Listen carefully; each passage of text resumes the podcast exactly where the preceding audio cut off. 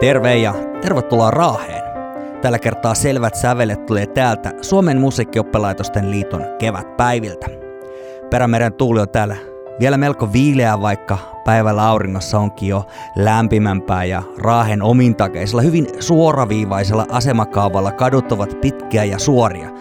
On hienoa olla täällä tänään Raahen musiikkiopiston vieraana ja kiitokset heille siitä, että saimme tulla. Meidänhän piti tulla tänne jo muutama vuosi sitten, mutta pandemia esitti eriävän mielipiteen silloin, joten nyt voi sanoa, että vihdoin on Raahen vuoro. Minun nimeni on Mikko Kapanen ja Selviä säveliä tuottaja julkaisee Suomen musiikkioppilaitosten liitto. Tässä jaksossa muutamia ajatuksia ja kuulumisia täältä Raahesta. Vähän myöhemmin kuulemme Raahen kaupungin valtuuston puheenjohtajan Nina Pulkkasen tervehdyksen tai osan siitä kevätpäivien avauksesta. Hänellä oli hyviä ajatuksia siellä ja ihan ensin otetaan mukaan yksi SML-päivien konkareista, Lappeenrannan musiikkiopiston apulaisrehtori ja oboen opettaja Timo Lehtonen, jolla näitä tapahtumia on jo nähtynä aika monta, mutta kuinka monta? No en ihan tasa tarkkaan pysty tuohon vastaamaan, mutta 80-luvulla se alkoi 80-luvun puolivälissä, eli sieltä on kohta 40 vuotta aikaa, ja jos kaksi kertaa vuodessa ollaan käyty, niin eikä se sitten minun laskuopin mukaan 80. Mikä se muutos on tässä vuosien saatossa sun näkemyksen mukaan ollut? Tässä on hengessä tai sisällössä tai muuta, miten ne on muuttunut? No käytännössä ei nämä hirveästi ole muuttunut. Se idea on, on minusta pysynyt samana, mikä, mikä mielestäni tässä pitääkin olla, että tänne tullaan ja keskustellaan kollegoiden kanssa, saadaan uusia ideoita. Ja, ja kun tämä maailma menee eteenpäin, tietysti me vanhat patruunat, tai sanotaan, että silloin 40 vuotta sitten, kun itse tulin tähän mukaan tähän juoneen, niin silloin oli kyllä vieläkin jäykempiä miehiä, kun, ja se on niin muuttunut täydellisesti eh, ja mennyt parempaan suuntaan, mutta kollegoiden tapaaminen ja sieltä uusia ideoita saaminen, se on tässä se idea korona tuli ja toivottavasti meni, mutta meillä on paljon tapahtuu nykyään etänä ja etäyhteyksillä kokouksia ja nykyään myös striimata ja muuta. M- miten sä niin kuin koet tämän, tämän niin kuin yhdessä olemisen merkityksen sitten kuitenkin ihan tälle ihmistasolla, ettei vaan pelkästään ruudun äärellä.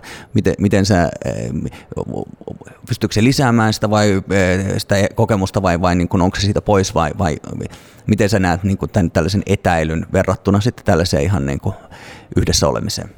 No etäilyn näen niin kuin täydellisesti semmoisena, että se ei anna kyllä kenellekään yhtään mitään. Siellä on joitakin asioita tietysti, mitkä voidaan informaatiosti sanoa, mutta silloin kun ollaan kollektiivisesti keskustelemassa ja ollaan, ollaan yhteisönä niin kuin remmissä menossa johonkin, niin kyllä se on tärkeää, että ollaan nenätystä ja keskustellaan ne asiat sillä tavalla, eikä ruudun välin välityksellä. Olen kyllä sitä sukupolvea, että vihaan tota niin sanottua etätyöskentelyä.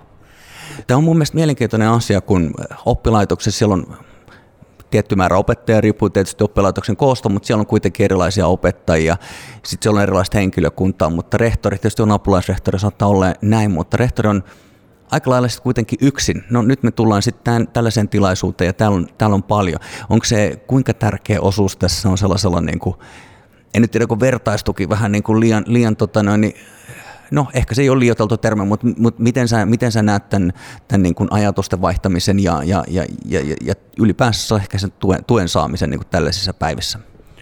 No se on tietysti äärettömän tärkeää, koska silloin kun teet työtä omassa oppilaitoksessa, niin ethän siellä opettajille voi puhua samalla tavalla kuin täällä puhutaan rehtoreille. Ei niitä keissejä voi avata siellä niin sanottu opettajakollegoille.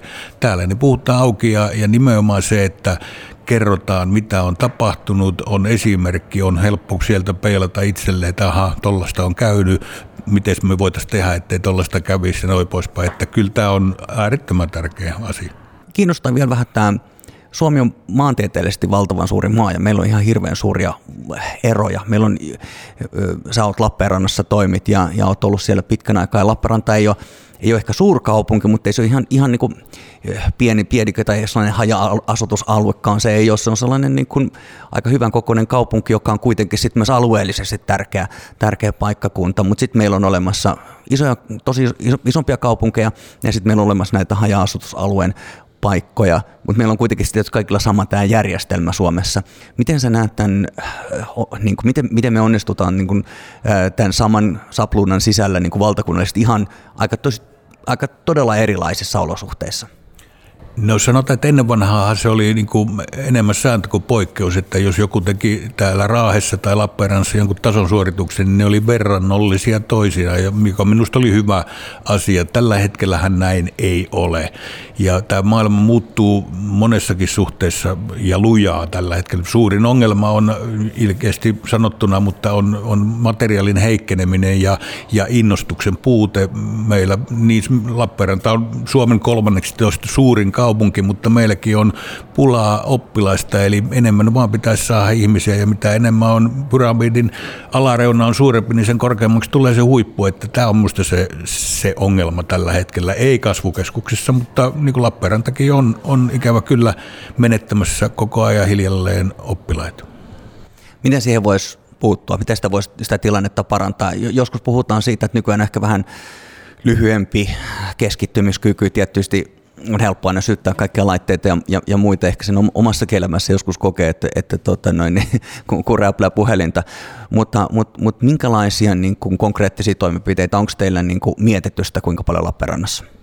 No on hyvinkin paljon mietitty ja tehty kaiken näköistä ihmeellistä ja, ja jos joku kertoisi siihen sapluunan, millä, millä pystyttäisiin tämä ongelma niin kuin hoitamaan, niin tämä olisi maailman hienoin asia. En tiedä, siis onko klassisen musiikin, tai kun me niin kuin kuitenkin tällä hetkellä peilataan siihen klassisen musiikin opetukseen, niin vaikka meillä on paljon muutakin tällä hetkellä talossa, kevyen musiikin sun muita opettajia ja opetusta, niin, niin se ei ole clue. Se on vähän niin kuin vuosi vuodelta heikentynyt, ja, ja millä saataisiin takaisin, se on hyvä kysymys. Nuo harmittaa todella, että näin on käynyt. Kiitos Timo Lehtonen Lappeenrannan musiikkiopistosta. Seuraavaksi Raahen kaupunginvaltuuston puheenjohtaja Nina Pulkkanen. Hän puhui tapahtuman avajaisissa ja oli paljon hyviä pointteja siellä. Äänenlaatu ei ole mitä parhain, mutta kannattaa silti kuunnella hänen viestinsä. Tervetuloa Pohjois-Pohjanmaalle. Tervetuloa Raaheen.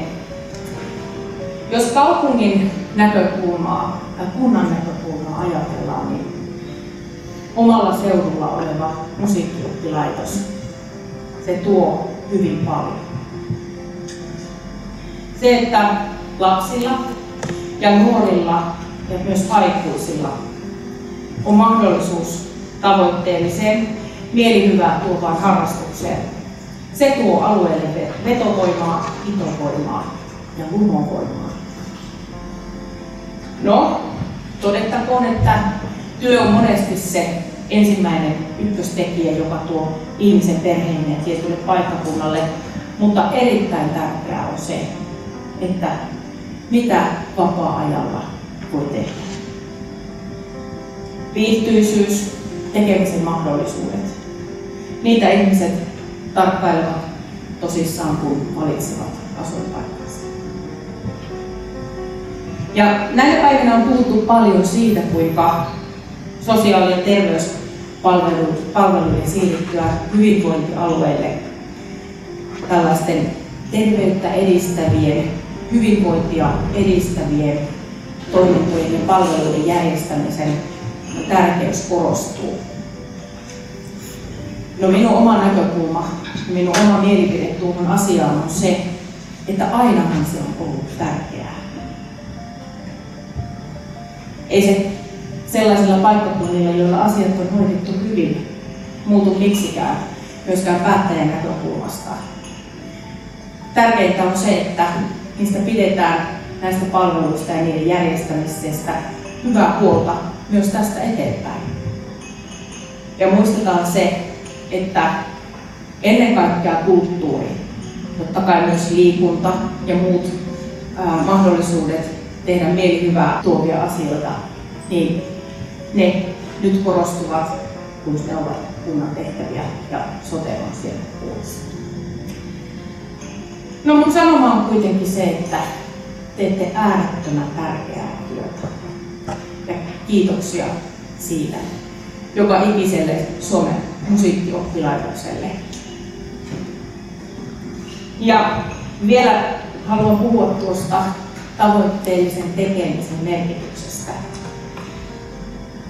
sekä harrastuksen ja ennen kaikkea musiikin tuomasta ilosta.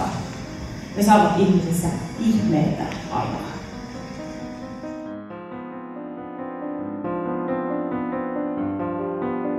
Siinä ote Raahen kaupunginvaltuuston puheenjohtaja Nina Pulkkasen avaussanoista vetovoimaa, pitovoimaa ja lumovoimaa.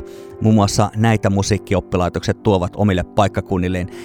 Me teimme aikaisemmin tänä vuonna kyselyn suomalaisille musiikkiopistoille ja siinä kävi ilmi, että SMLn jäsenoppilaitokset tuottavat vuosittain noin 10 000 erilaista tapahtumaa ympäri maan.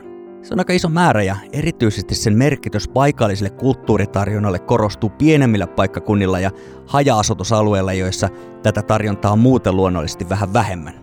Kyse ei ole siis pelkästä opiskelusta tai edes musiikin tuomista tutkituista hyödyistä harrastajilleen, ei edes musiikin itseisarvosta, vaikka ei sitäkään kannata unohtaa. Siitä hän tässä pohjimmillaan on kysymys, mutta oppilaitokset tuovat paikallisesti aika paljon hyvää omille kunnilleen ja yhteisöilleen. Oppilaitokset työllistävät meidän tutkimuksen mukaan noin 2500 kokoaikaista ja noin 1600 sivutoimista opettajaa, sen lisäksi vielä 300 hallintotyöntekijää samalla kun opetetaan noin 62 000 oppilasta. Ja tähän päälle vielä kun otetaan yhteistyö, jota musiikkiopistot tekevät ympäri maata koulujen ja päiväkotien kanssa, niin voidaan tuohon lukuun lisätä vielä 86 000 lasta. Eli aika isoista asioista tässä on kysymys. Tässä kaikki tällä kertaa selvistä sävelistä ja raahesta. Kiitos kun olet ollut kuulolla ja muista tilata tämä ohjelma vaikkapa Spotifysta, Apple tai Google Podcastista tai mistä muista podcast-palvelusta, josta saatat tätä kuunnella. Voit löytää meidät myös Instagramista ja Twitteristä tunnuksella at smlverkossa ja Facebookissa olemme facebook.com kautta musicedu.fi. Seuraavalla kertaa lisää selviä säveliä ja kiitos. Palataan silloin.